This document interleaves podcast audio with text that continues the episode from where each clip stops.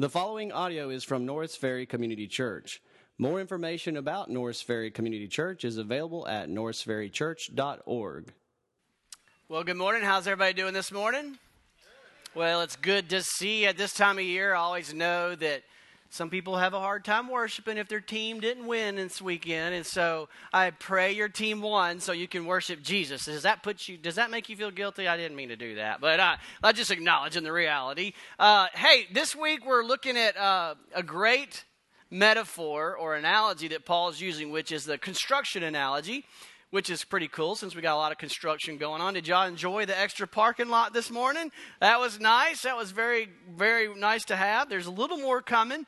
But uh, it reminds me of when Dana and I, we were high school sweethearts. I married my high school sweetheart. And um, about uh, in that first year of our dating, I wanted a, I wanted a big time job, you know. I wanted one that made a lot of money. That was a construction job. So I said, "Hey, why don't you get me a job with your dad and his his uh, masonry contracting firm where I can make the big bucks?" I think it was five dollars an hour then. And I was like, that's serious money. And she was like, okay, you sure you want to? I was like, yeah, that'd be awesome. So she got me a job. And so uh, I think they're still talking about me because I was I made that big of an impression I'm not going to say which kind of impression, but I made an impression. And uh, when you go onto Centenary's campus, one of the newer buildings, that's my handiwork. In fact, I was so good in those two weeks that I lasted. I uh, heard Dad put together a hard hat for me, and it says Job. That's his name, Job Masonry. Job and Graham Masonry Inc. Now, I wear it with pride. I know I look like a construction worker, but uh, I kind of think that maybe that was sarcasm that I only lasted two weeks because about two weeks into the job, I was passing out every day I got home on the bed. And Dana said, You are no fun. And I said, I don't care. I am dead. And she said, Well, just quit. And I was like, I can't quit. Your dad will hate me forever. She goes, I'll tell him. I said, Okay. And so and so she said, Dad, he quit. And she's like, he is like, ah, okay. I'm sure he was like, figures, loser. You know, anyway. So uh, I quit, but uh, I think it was a pretty, I made an impression on him that he wanted to make me partner in the firm. So, uh, you know, that's just the way it goes. So today, Paul uses construction analogies to talk about building the church. And the main idea that Paul is going to, to get across today is that what we're doing in here is a really, really big deal. That this is no small, no insignificant matter. This is monstrous. And, and the, the point is that you and I need to take very careful, pay very careful attention to how we build his church. And when I talk today about building, it's exciting to have steel going up and concrete and all that, but, but that's not what I'm really talking about. I'm talking about building the church, people coming together and growing in spiritual maturity, the building increasing in more converts and the building increasing in spiritual maturity. God is, is going to challenge us to say, Do you realize what a big deal this is? And if so, you need to be very, very careful on how you act and how you behave and how you serve and what your attitude is and what you say with your lips in this gathering. Father God, would you help us this morning just feel the weightiness, the, the significance of, of building a church and realize that the great privilege it is to be a part of what you're doing at the same time uh, to realize what a great responsibility it is. And so, Lord, would you help us to take great care on how we build your church here at Norris Ferry in this community? It's in Christ's name we pray, asking this by the empowerment of your Spirit. Amen. Okay, so using this construction analogy, we're going to. Y'all want me to preach the whole time with that with that lid on? I'm not going to do it. I know you'd have too much fun. That'd be all over social media. But okay, so we're going to look at three elements of the job. We're going to look at the laborers. These are all coming straight from the text. I'm not making this stuff up. The laborers. Then we're going to look at the materials. And then we're going to look at the actual building itself. So first, we're in 1 Corinthians chapter 3 verses 5 through 9, we're going to look at the laborers. 1 Corinthians 3 5 through 9. Paul says this What then is Apollos? And what is Paul? Pause there for a second. What's he saying here? Remember last week we were in verse 4, and what he was saying was, You guys are unteachable. And you are not growing in spiritual maturity because you are too self centered, too fleshly, too worldly, too pridely. And the evidence, the fruit of your worldliness, the fruit of your fleshliness, is that you're all walking around celebrating these individuals. I'm with Apollos and I'm with Paul. And he said, That's ridiculous. And now he says, picking up where he left off, What then is Apollos? What, what is Paul? They're merely servants, servants through whom you believed, as the Lord assigned to each. Paul says, I planted, Apollos came later and he watered, but it was God who gave the growth. And so neither he who plants nor he who waters, they're nothing. But only God who gives the growth is implied. Only God should be exalted. Only God should be made much of. We should clamor around God. We should idolize God. We should be all about praise God, for He is the one giving the growth. Keep continuing to read. He who plants, using agricultural analogies, he who plants and he who waters are one. And each one will receive his wages according to his labor. We are merely laborers, for we are God's fellow workers. You are God's field, you are God's building. So in these verses, pause there, Paul addresses the the shameful problem of prideful division, jealousy, boasting, self exalting, and the, the, the idolizing of Paul and Apollos and Cephas and all these. He's saying, This is ridiculous. You need to understand that on this job site, Paul, Apollos, Cephas, the leaders of this church, they are laborers. Now, if you were to walk out on that work on that job site, there's a crew of people working, and there is an hierarchy. There is a, a superintendent or a foreman overseeing the job, but the bottom of that of that crew in position is the laborer.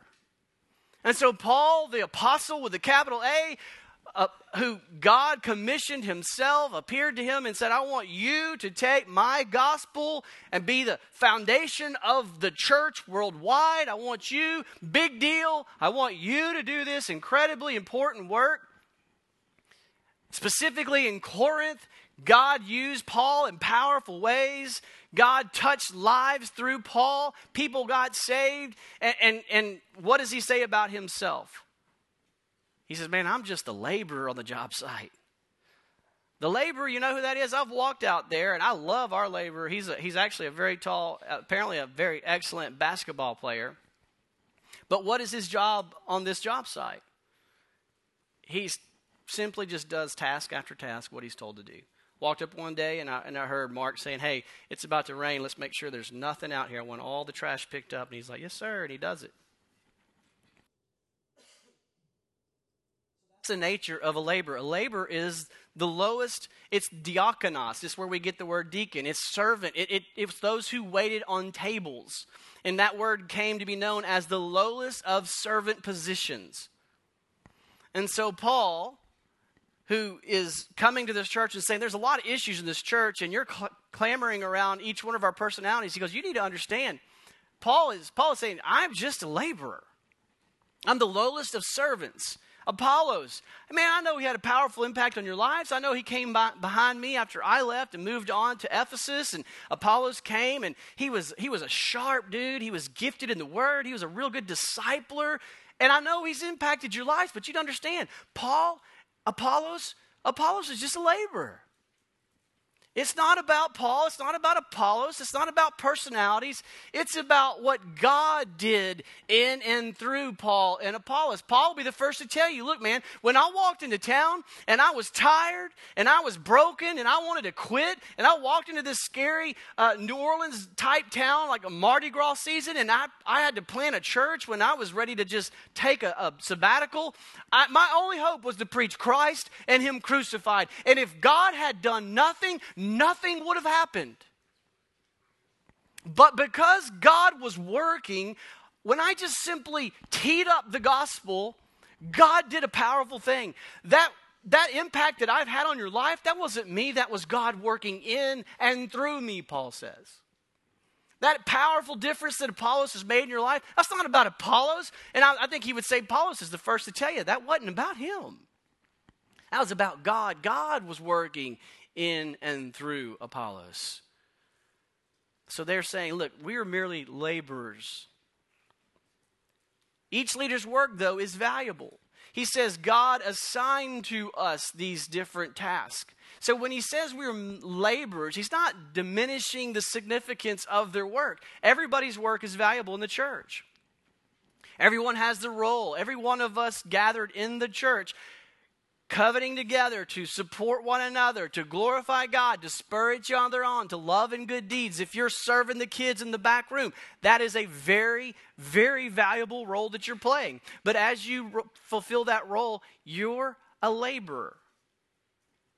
As you lead a community group or co lead a community group, you are a laborer laboring for the chief architect.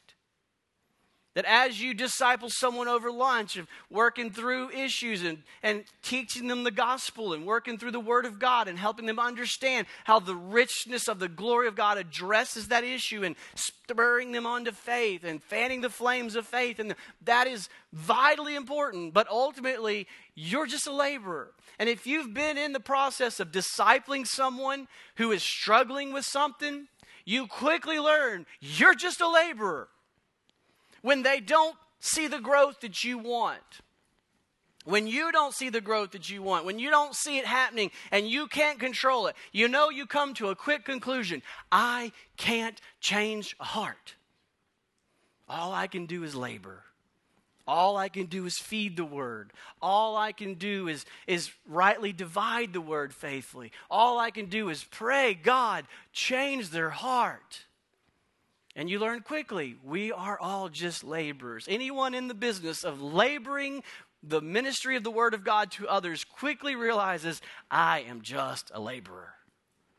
And if God doesn't do something, I certainly can't do it without Him.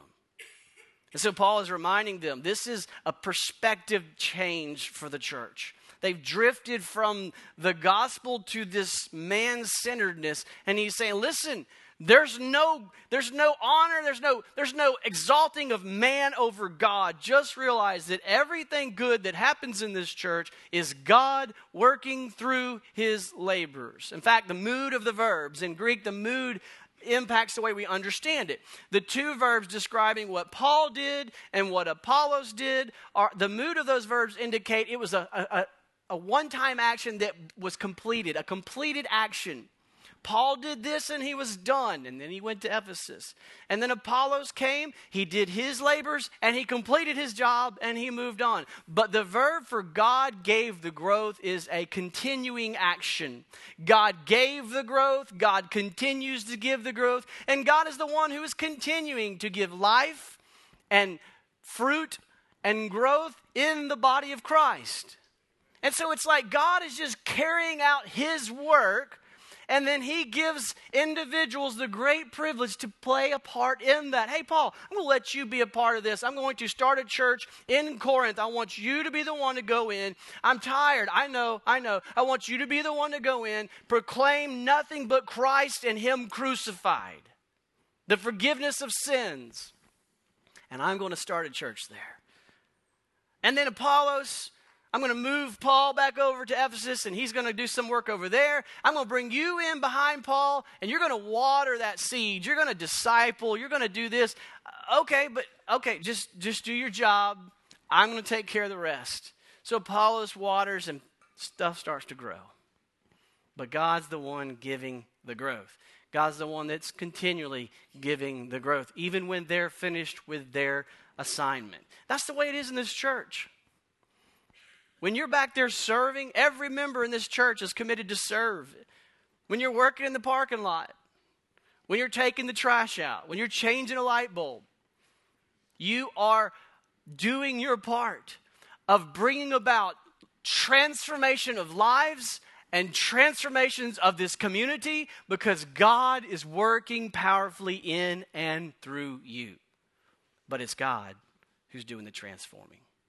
And so he's saying, listen, I'm just a laborer, but I'm a laborer. In verse 9, we see the order in the Greek, it's, it's pretty interesting. The order in the Greek is important. Like we would do bold, italics, and underline to emphasize the word God. And in English, we can kind of see it because of the way it's written in English. For we are God's fellow workers. You are God's field.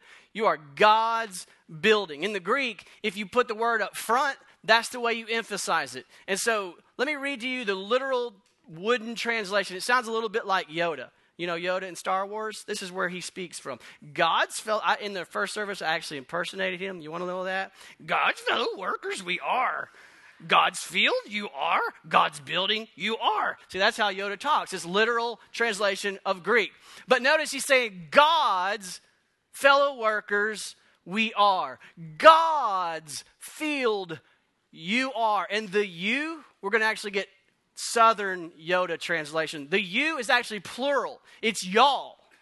So he's saying, God's fellow workers we are, God's field y'all are. God's building, y'all are. What is Paul saying? This is all God's. This is all about God. This is all by God. The assignments that you have are from God. The growth that happens as you labor is God's produced growth. Your empowerment, your, your abilities are from God. The life stories that we hear about people who are transformed, that's God's transformation. This is God's church. This is God's place. This is a big deal. And that's what Paul wants us to understand.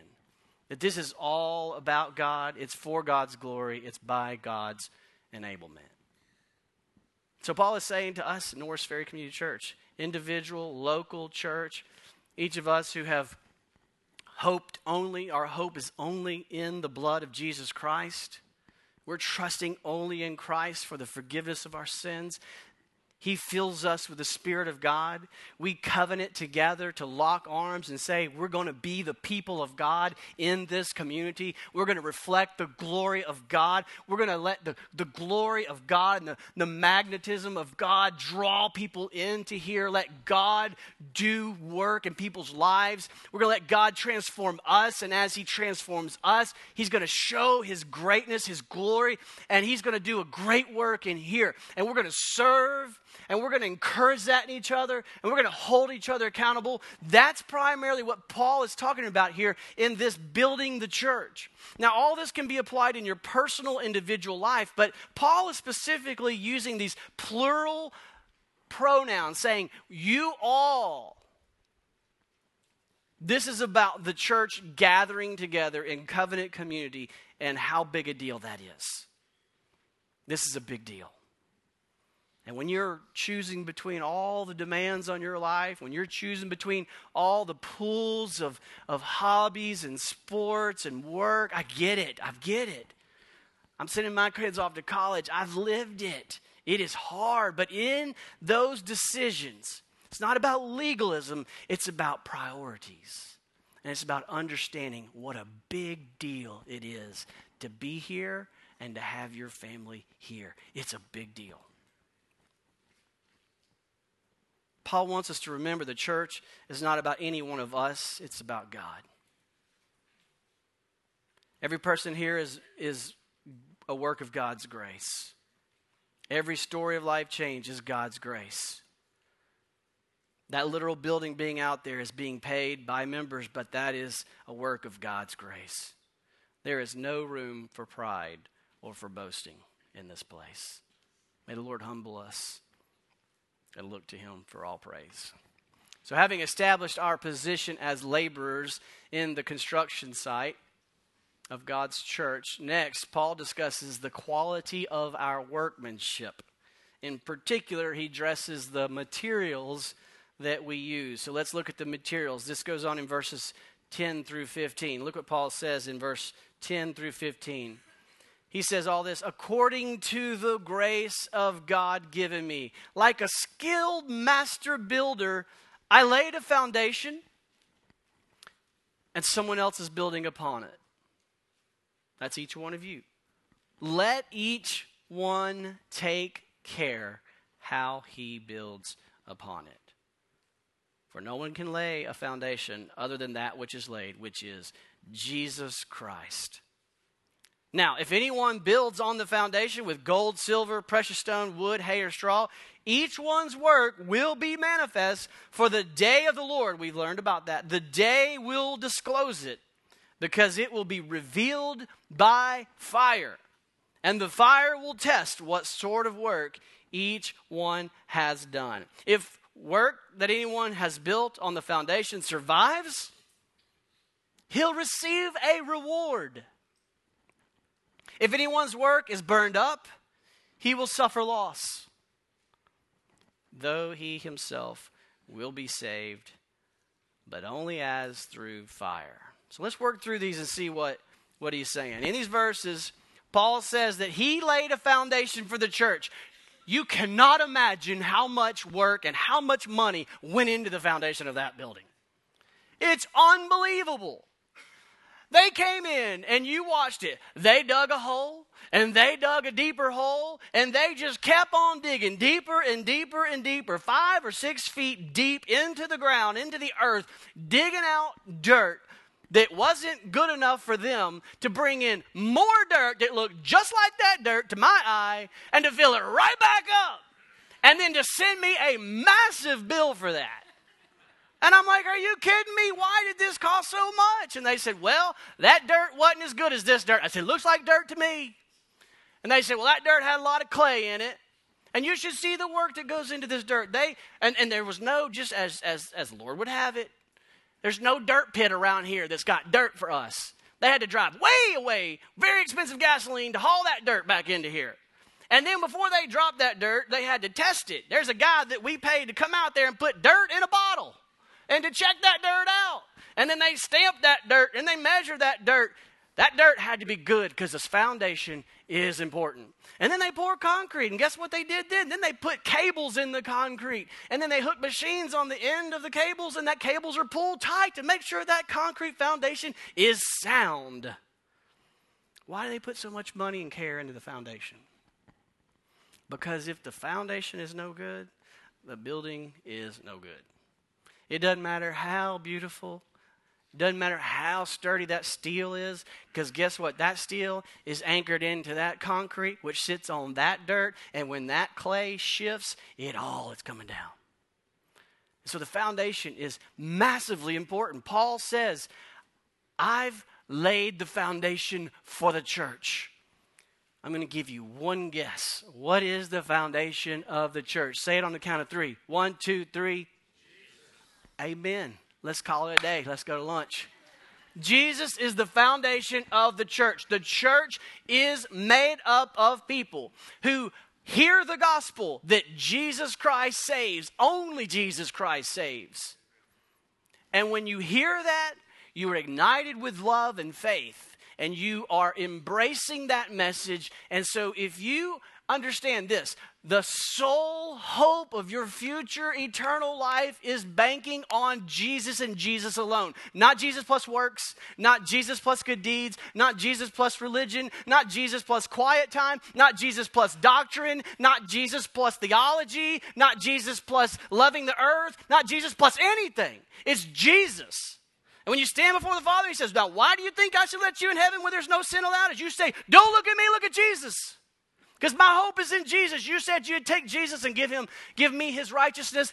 I am trusting only in that. That's the gospel, and that's good news because none of us have hope apart from that. He says that's the foundation. And so he says that's the foundation. Now, be careful how you build upon that foundation, Norris Ferry Church.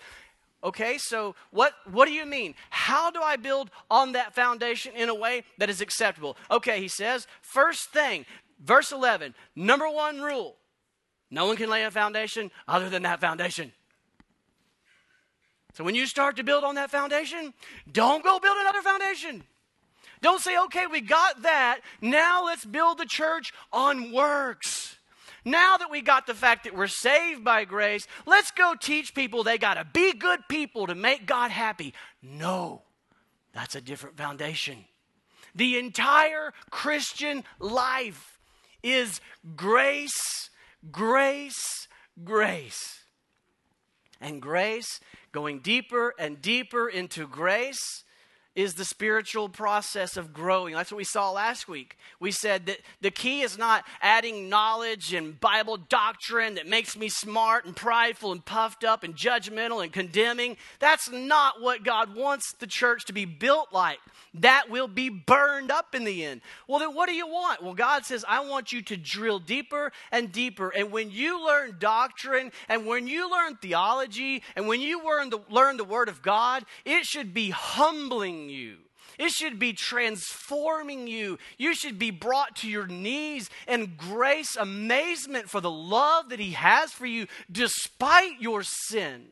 And the way that He is so merciful towards you produces mercy within you. And the way He is so forgiving towards you fuels your forgiving attitude toward others. The way He loves you empowers you to love others.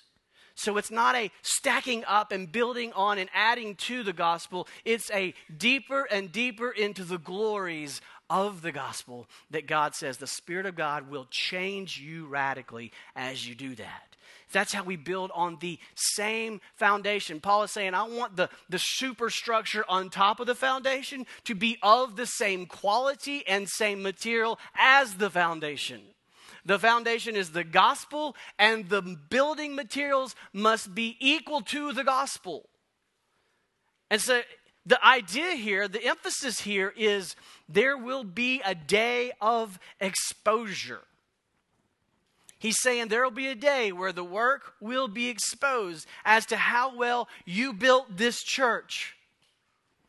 What is he talking about? He's talking about the day of the Lord that we studied at depth this summer. The day when Christ returns will be like, the analogy is like a fire, a flame, a wildfire that, that storms through.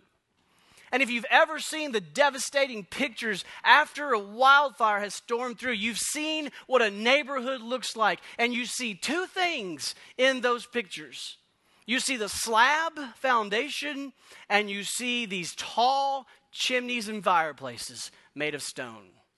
And everything else is gone.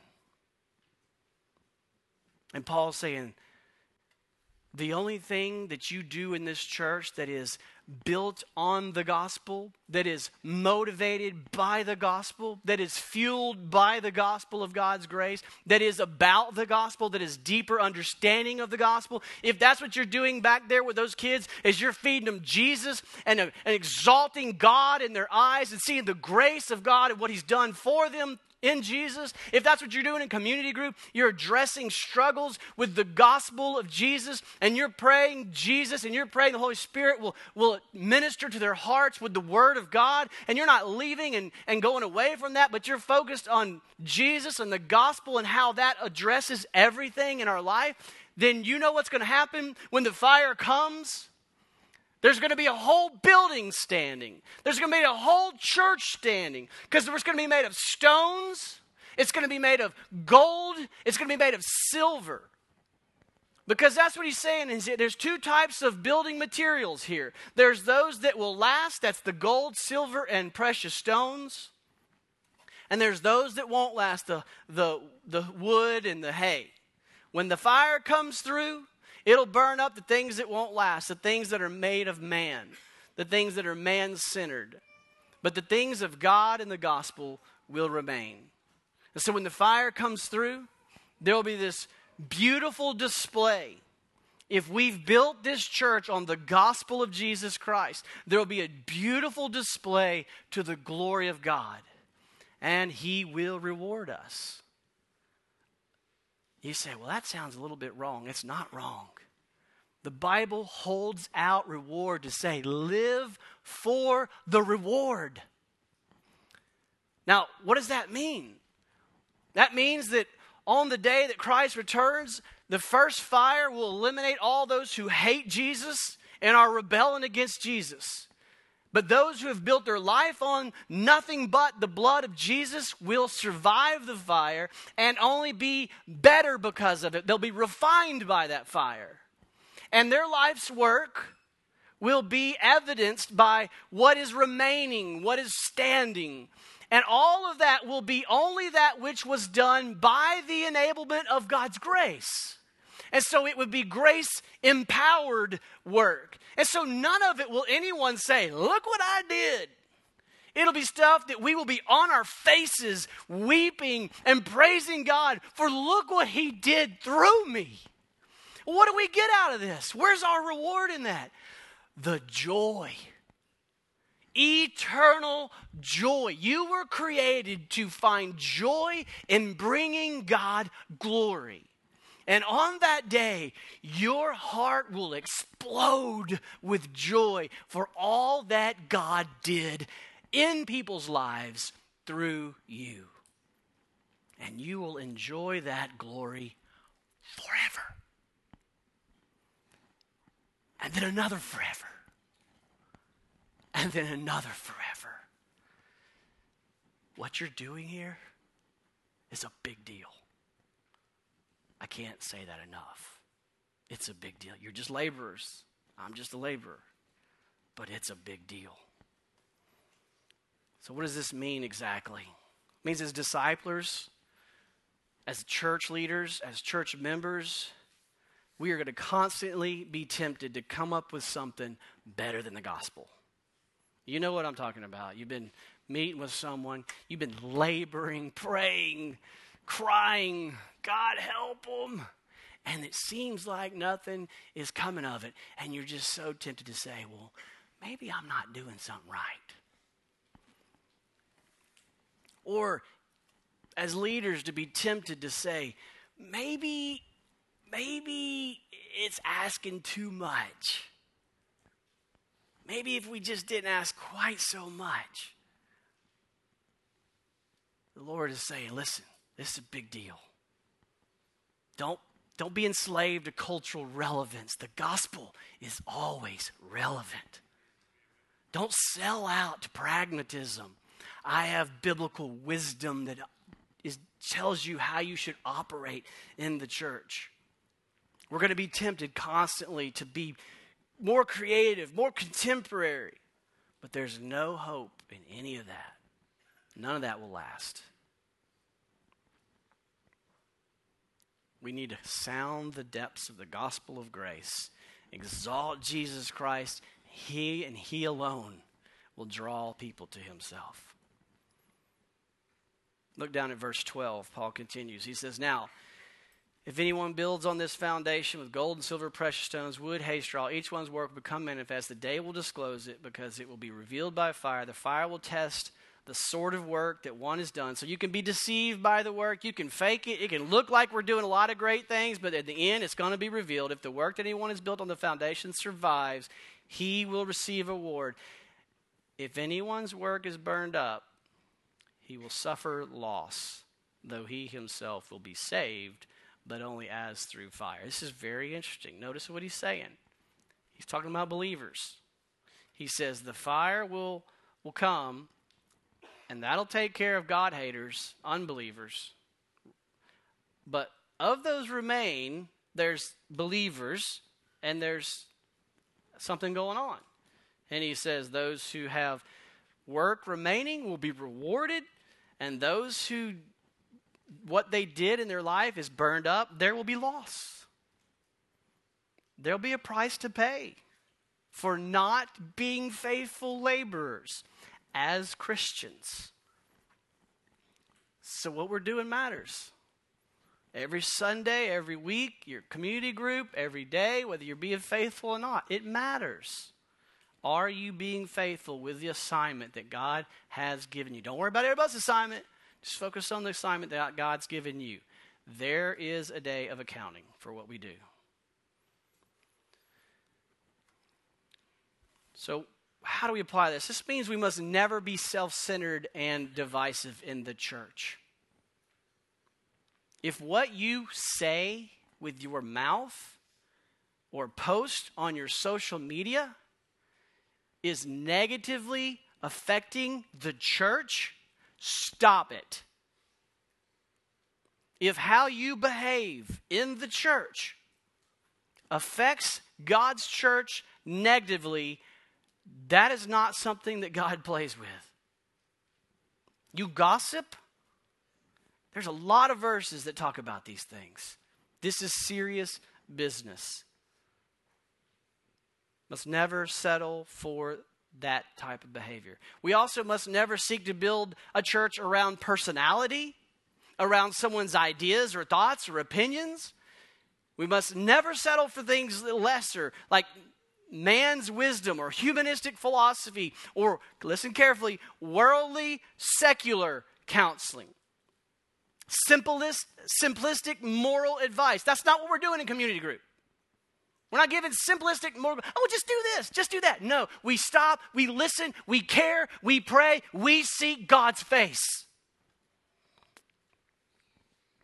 It means that leaders of the church must operate according to biblical wisdom, focused on biblical faithfulness instead of worldly managerial techniques and leadership models of the world focused on cultural relevance or pragmatism. It means that we must stay focused on Christ and his gospel in everything that we teach. It means that we continue to measure success, as we say in our values, we measure success as faithfulness to His Word and fruitfulness by His power. I don't care if two people show up. If that's what we're doing, then we're successful. Finally, we consider the building. We've seen the laborers, we've seen the materials. Now let's look at the building. Just verses 16 and 17. Here he is just saying, Do you realize what a big deal this is?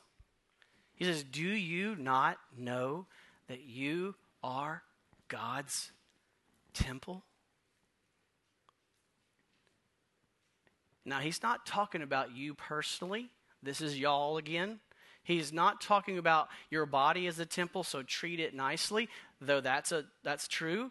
He's saying you, when you gather together, you are the dwelling of God, like the Old Testament temple that was built with gold and silver and was amazing. It was where God descended his presence among the sinful people, where there was a holy of holies that enabled the people who were sinful to be in God's presence, and that was the, the, the sacrifice the sacrificing of an unblemished lamb. And that cleansed the people, that atoned for them to have God's holy presence dwell in their midst. And he's saying, that's no longer ex- existent, but do you realize that's what this is? The Spirit of God dwells in each of you, but He dwells among us. Where two or three are gathered together, God says, There I am in the midst of them. When you come together as the body of Christ, you're the body of Christ. With the Spirit of God, God is here right now. That's a big deal. He says, Did you not know this? If you knew this, you wouldn't behave this way, is what he says to them. Did you not know that you, you all plural, are God's temple singular? This place is the temple of God, and it's made up of you plural. And then he has a very stern warning. If anyone destroys God's temple, God will destroy him.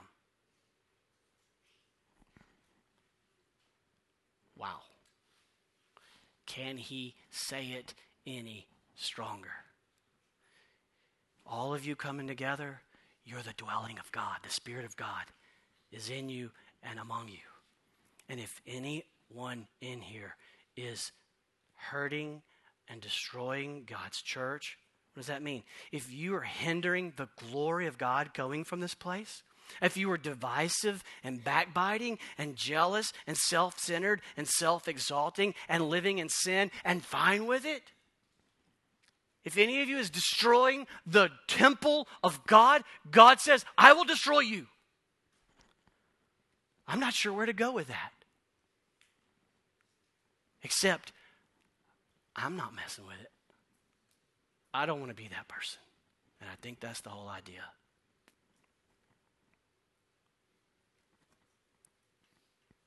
So we're merely laborers for God. God gives us all of our assignments, and God's grace motivates us to do our assignments. God's grace empowers us to do our assignments. God's grace is our assignment. God's grace is what we're giving, the word of God's grace. It's not about any one of us, it's all about God. This place must be all about God. This place must be all about God's glory. And it's so important that God says, You don't even understand how important this is. This is how I'm building my kingdom. Let each one take care how we treat God's church. Father God, we love you, and we hear your stern warning this morning that this is a very special place. It's not about our clothes. It's not about our looks.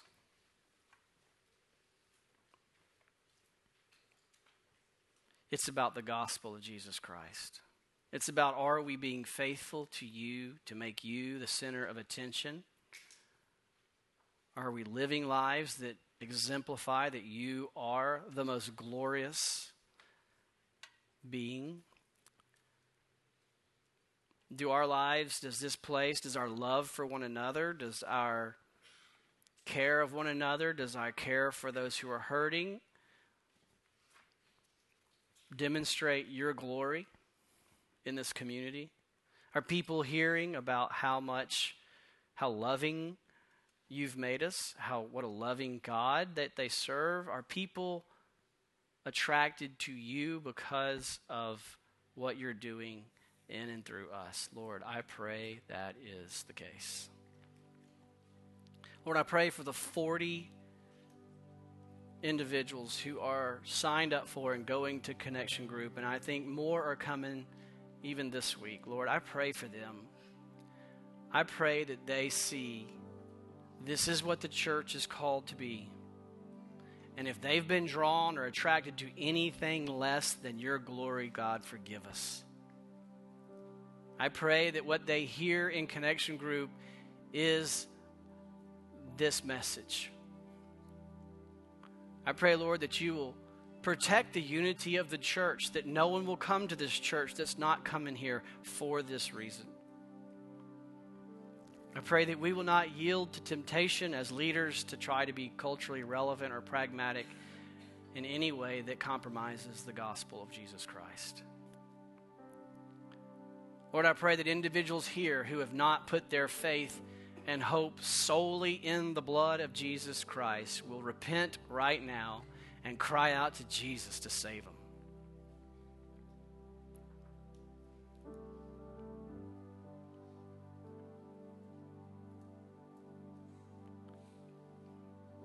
Lord, build a name for yourself right here at the corner of Southern Loop and Norris Ferry Road.